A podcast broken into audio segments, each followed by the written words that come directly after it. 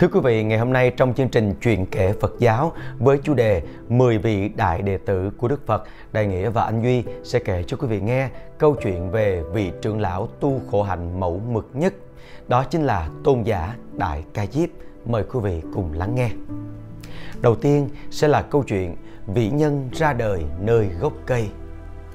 Giả như con người ra đời từ hơn 2.500 năm về trước mà vẫn giữ nhục thân, còn sống mãi cho tới ngày nay, thì người ấy phải là tôn giả Đại Ca Diếp, vì đệ tử thượng thủ của Phật đã từng nổi tiếng là người tu hạnh đầu đà, đứng hàng đầu trong tăng đoàn thuở đó.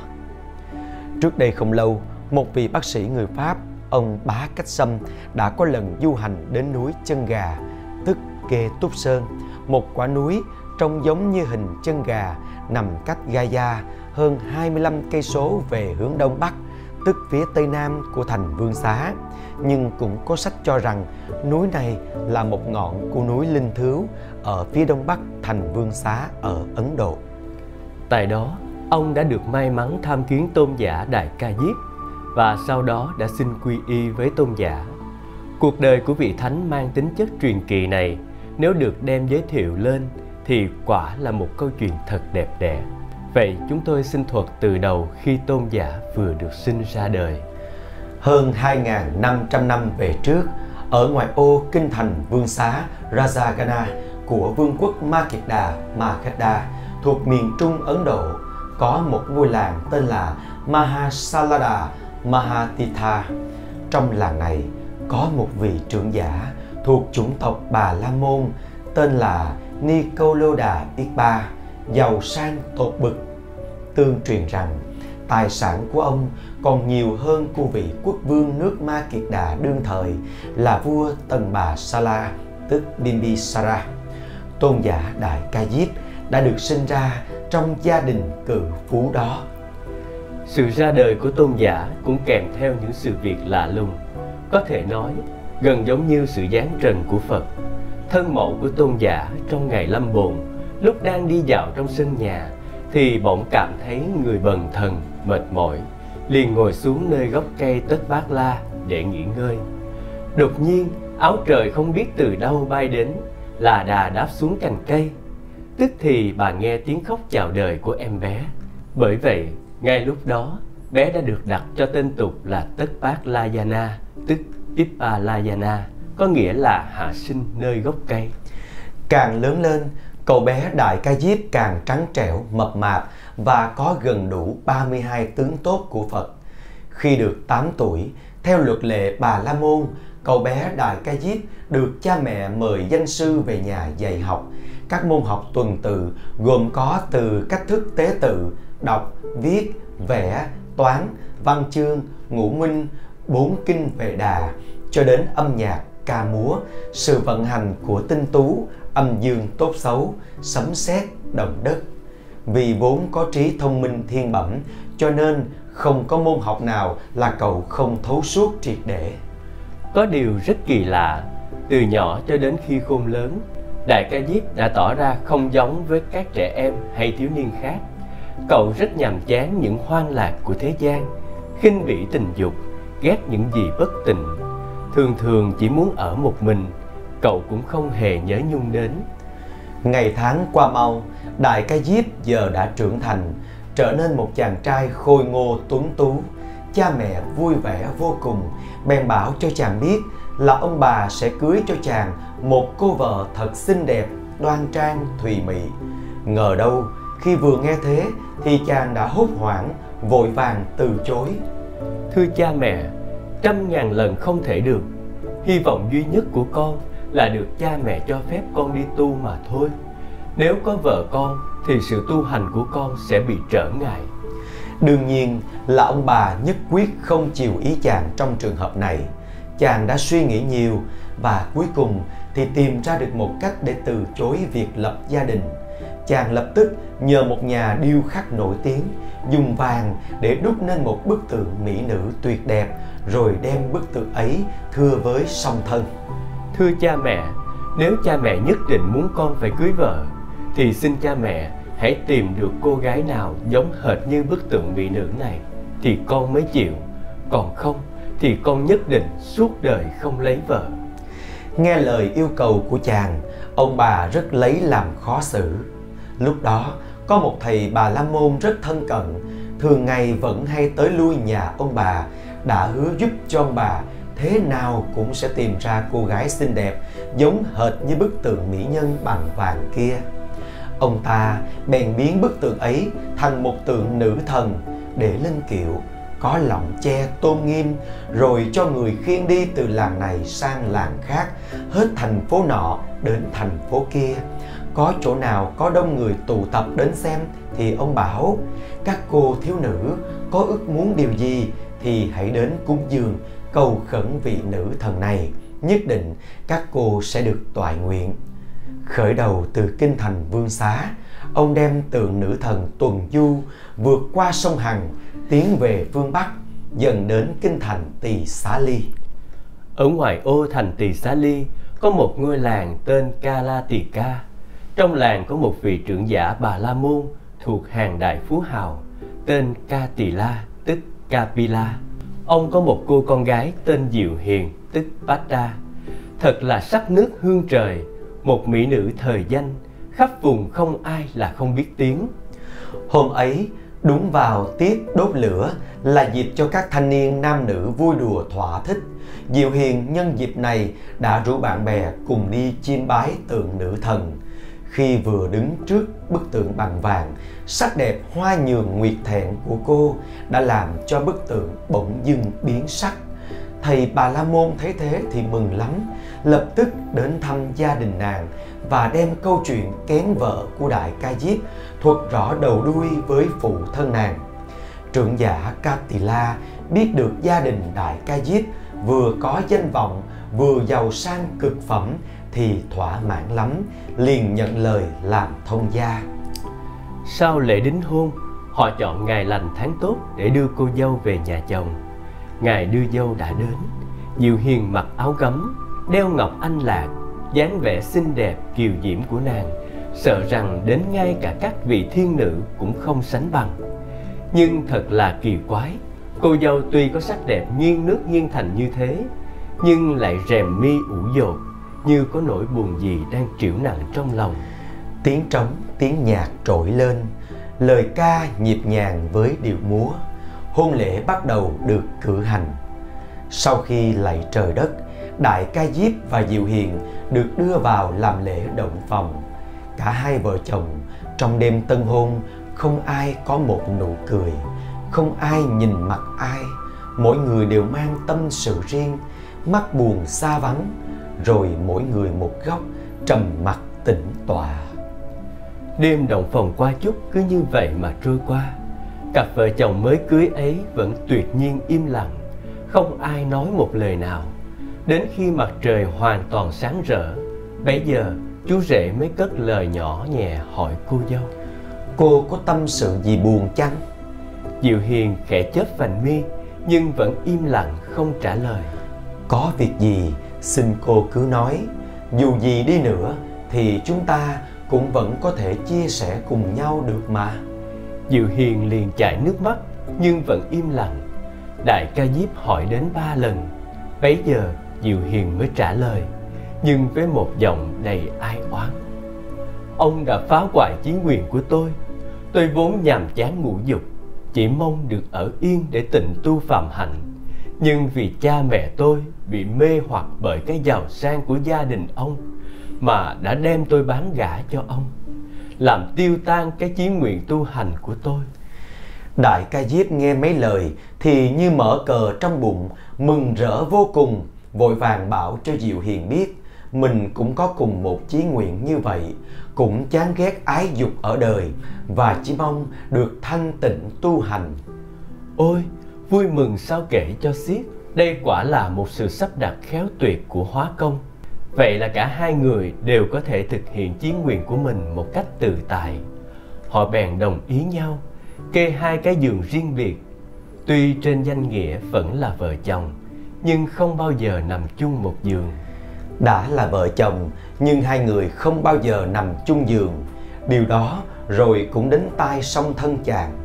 Cho nên một hôm nọ, ông bà trưởng giả bất thần vào phòng ngủ của vợ chồng chàng xem xét. Quả nhiên, ông bà trông thấy hai người nằm ở hai giường riêng biệt. Ông trưởng giả giận lắm bảo Hai đứa đã kết hôn, đã thành vợ chồng với nhau mà lại kê hai chiếc giường nằm riêng biệt thì đâu có phải là điều tốt. Ta phải gọi người trẻ bỏ đi một cái mới được. Đại ca Diếp không dám phản đối cha mẹ nhưng lại kiên quyết giữ tròn chí nguyện của hai người. Chàng đề nghị với vợ Dù gì đi nữa thì chúng mình cũng không được nản chí. Bây giờ chỉ còn một cái giường thì chúng mình thay phiên nhau dùng.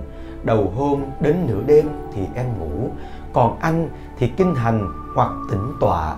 Đến cuối đêm thì anh ngủ, trong khi thì em kinh hành hoặc tĩnh tọa. Diệu Hiền tán đồng lời đề nghị của chồng và nói thêm Sao chúng mình không sớm đi tìm đường xuất gia Ngũ dục ở thế gian thật là đáng sợ. Chỗ nào cũng có chúng nó mai phục. Lỡ ra chúng mình bị mê hoặc rồi đọa lạc làm sao? Đại ca Diếp an ủi vợ Anh cũng đã có ý nghĩ như vậy.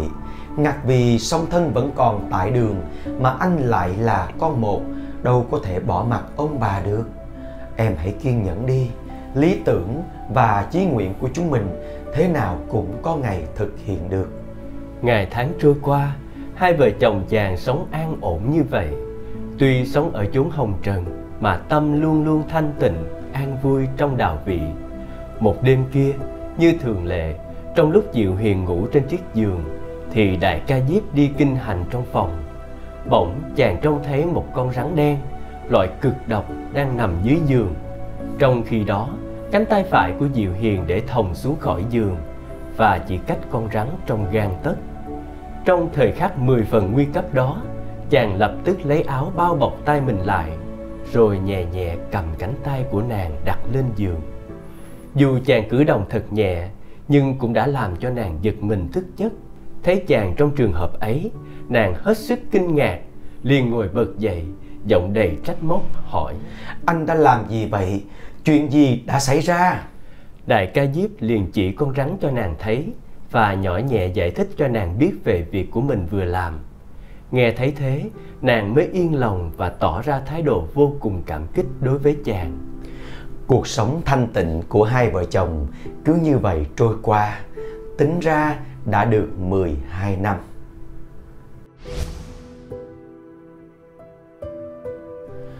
Xuất gia tu hành Có hợp thì có tan, có sinh thì có tử, đó là đạo lý nhất định của thế gian.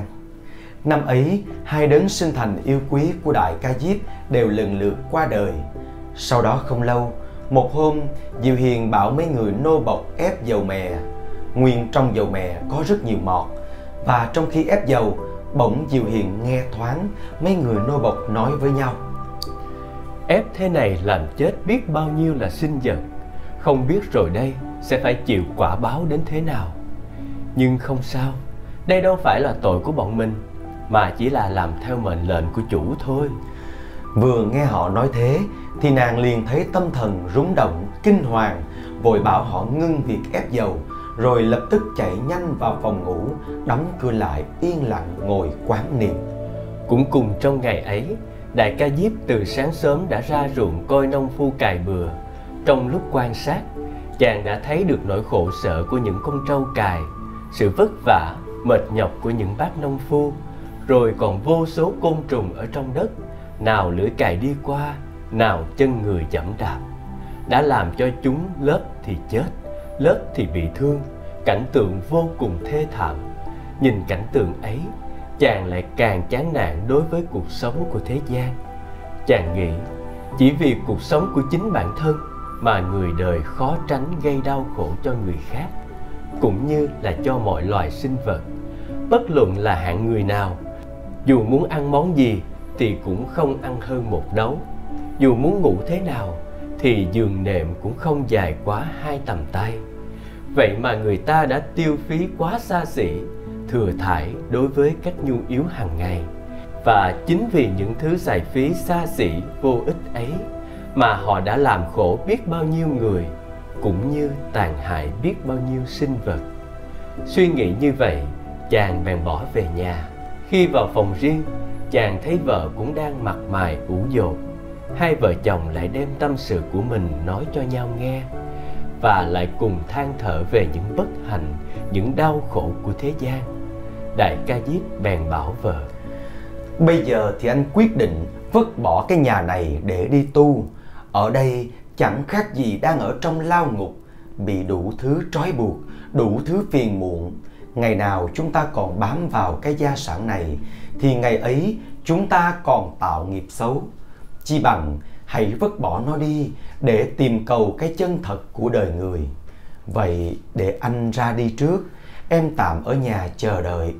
Khi nào tìm được minh sư, anh sẽ trở về đưa em cùng đi xuất gia trong khi chờ đợi, em hãy đem hết tài sản của mình mà ban phát cho người nô bộc trong nhà, cùng giúp đỡ những người nghèo khó.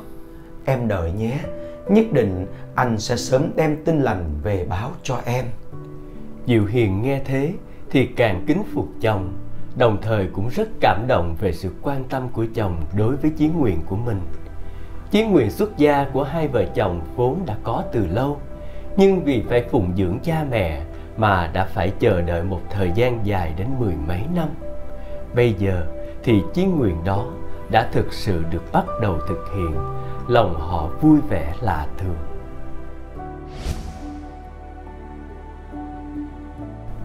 trở thành đệ tử Phật. Năm ấy, Đại Ca Diếp đã trên 30 tuổi. Theo truyền thuyết, ngày ông lìa nhà ra đi tìm thầy học đạo, cũng chính là ngày Đức Thích Ca Mâu Ni thành đạo nơi gốc cây Bồ đề. Ông đã đi đông, đi tây, đi nam, đi bắc để học đạo, nhưng không mãn nguyện với một vị thầy nào cả. Hai năm sau, khi ông đang chu du ở nước Ương Già, tức Anga, thì có người đến mắt với ông rằng Phật Thích Ca Mâu Ni chính là đấng đại giác hiện thời. Ngài cùng với giáo đoàn của Ngài cả ngàn người đang mở đạo tràng tại tu viện Trúc Lâm, tức Venuvana. Ông nghe thế thì vui mừng không kể xiết, lập tức trở về vương xá và tìm tới tu viện Trúc Lâm. Tu viện Trúc Lâm nằm ở ngoài ô về hướng bắc của kinh thành Vương Xá, là cơ sở đạo tràng đầu tiên được tổ chức chu đáo có quy củ dùng làm nơi cư trú và hành đạo cho Phật và giáo đoàn của Ngài. Khi đến thành Vương Xá, Đại Ca Diếp đã không trực tiếp kiến Phật mà chỉ hàng ngày đi theo các thiện nam tín nữ ở trong thành đến tu viện để nghe Phật thuyết pháp. Sở dĩ như thế là vì ông còn thử xem nếu như đó không phải là một bậc đạo sư thật sự thì ông nhất định không theo. Sau nhiều lần đi nghe thuyết pháp như vậy, trí tuệ cùng oai đức của Phật đã dần dần đánh thức tâm trí ông. Thế rồi một hôm kia, như thường lệ, sau khi nghe pháp xong, ông trở về nơi trú ở trong thành. Khi còn cách cổng thành không xa lắm, nơi đó có nhiều ngôi tháp, chen giữa những ngôi tháp ấy là một cây đài thọ, tàn lá chi chít và lạ lùng làm sao ông trông thấy Phật đang tĩnh tọa nơi góc đài thọ ấy. Rõ ràng khi ông rời tu viện thì Ngài vẫn đang ngồi trên tòa Pháp Vương kia mà. Sao bây giờ Ngài lại ở đây? Ông cố nhìn đi nhìn lại thật kỹ. Quả đúng là Phật. Tự dưng, ông cảm thấy sợ sệt trước cái dáng vẻ thật trầm lặng và thật oai nghi của Phật. Và như bị một sức mạnh nào đó cuốn hút, ông bỗng cúi đầu sụp lại, rồi thành khẩn cầu xin. Kính lạy Đức Thế Tôn, bậc đạo sư của con, xin hãy cho con quay về nương tựa nơi Ngài. Từ nay, Đại Ca Diếp này đã là đệ tử của Ngài. Biết chắc Đại Ca Diếp đã phát khởi lòng tin vững chắc và trọn vẹn, Phật khai thị. Này Đại Ca Diếp, ông đã đích thực là đệ tử của Như Lai, và Như Lai cũng đích thực là vị đạo sư của ông. Nếu trên thế gian này không có vị giác ngộ vẹn toàn, thì không ai có thể làm thầy của ông được ông hãy đi theo Như Lai. Phật từ từ đứng dậy và khoan thai đi về hướng tu viện. Đại ca diếp đi theo sau, lòng tràn ngập niềm vui, vừa cung kính vừa cảm động, bất giác chảy nước mắt. Đang đi, bỗng Phật quay ra sau, nhìn đại ca diếp rồi Ngài nói Như Lai nghe nói về ông đã lâu, Như Lai biết rằng rồi đây thế nào ông cũng đến đây xin theo Như Lai tu học và hôm nay chính là ngày ông được mãn nguyện. Sự lưu truyền Phật Pháp trong tương lai sẽ cần tới ông rất nhiều. Vì chúng sinh và cũng vì chính ông, ông hãy cố gắng. Về đến Trúc Lâm, Phật thế độ cho Đại Ca Diếp rồi giảng nói các giáo pháp bốn sự thật, 12 nhân duyên. Tướng tốt và oai đức của Phật, âm thanh hiền hòa và thân thiết của Phật. Có thể nói, cái bầu không khí chứng ngộ lúc đó đã hoàn toàn bao quanh Đại Ca Diếp, khiến cho ông như ruộng hạn gặp mưa, cho nên chỉ 8 ngày sau, ông hoàn toàn khai ngộ.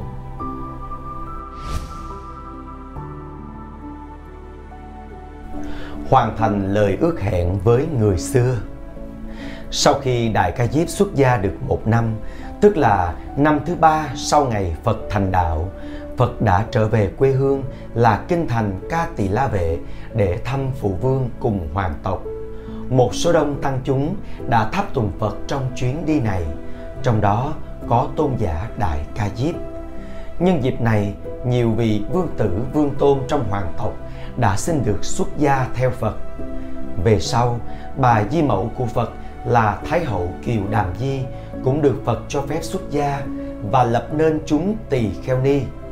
Về phần Đại Ca Diếp, tôn giả vẫn luôn nhớ đến lời hẹn ước với Diệu Hiền ngày xưa. Nhưng vì từ trước chưa có lệ cho phái nữ xuất gia nên tôn giả không biết phải làm cách nào. Nay nhân chúng tỳ kheo ni đã được phép thành lập tôn giả liền quyết định hoàn thành lời hẹn ước ấy. Từ ngày tôn giả rời nhà ra đi, đến nay cũng đã 5 năm rồi.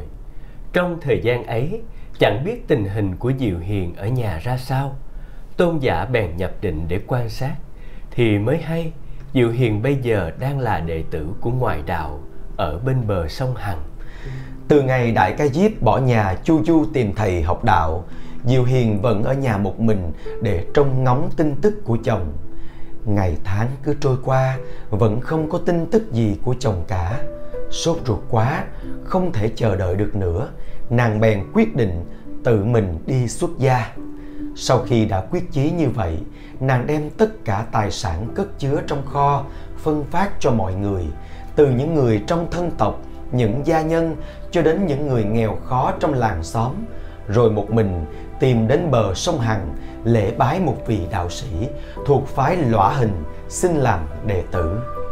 Sau khi làm đệ tử phái lõa hình, do vì sắc đẹp phi phàm của nàng mà lắm phen nàng bị lăng nhục và rất trông mong được chồng đến tiếp cứu. Đó cũng chính là lúc tôn giả Đại Ca Diếp nhập định quan sát.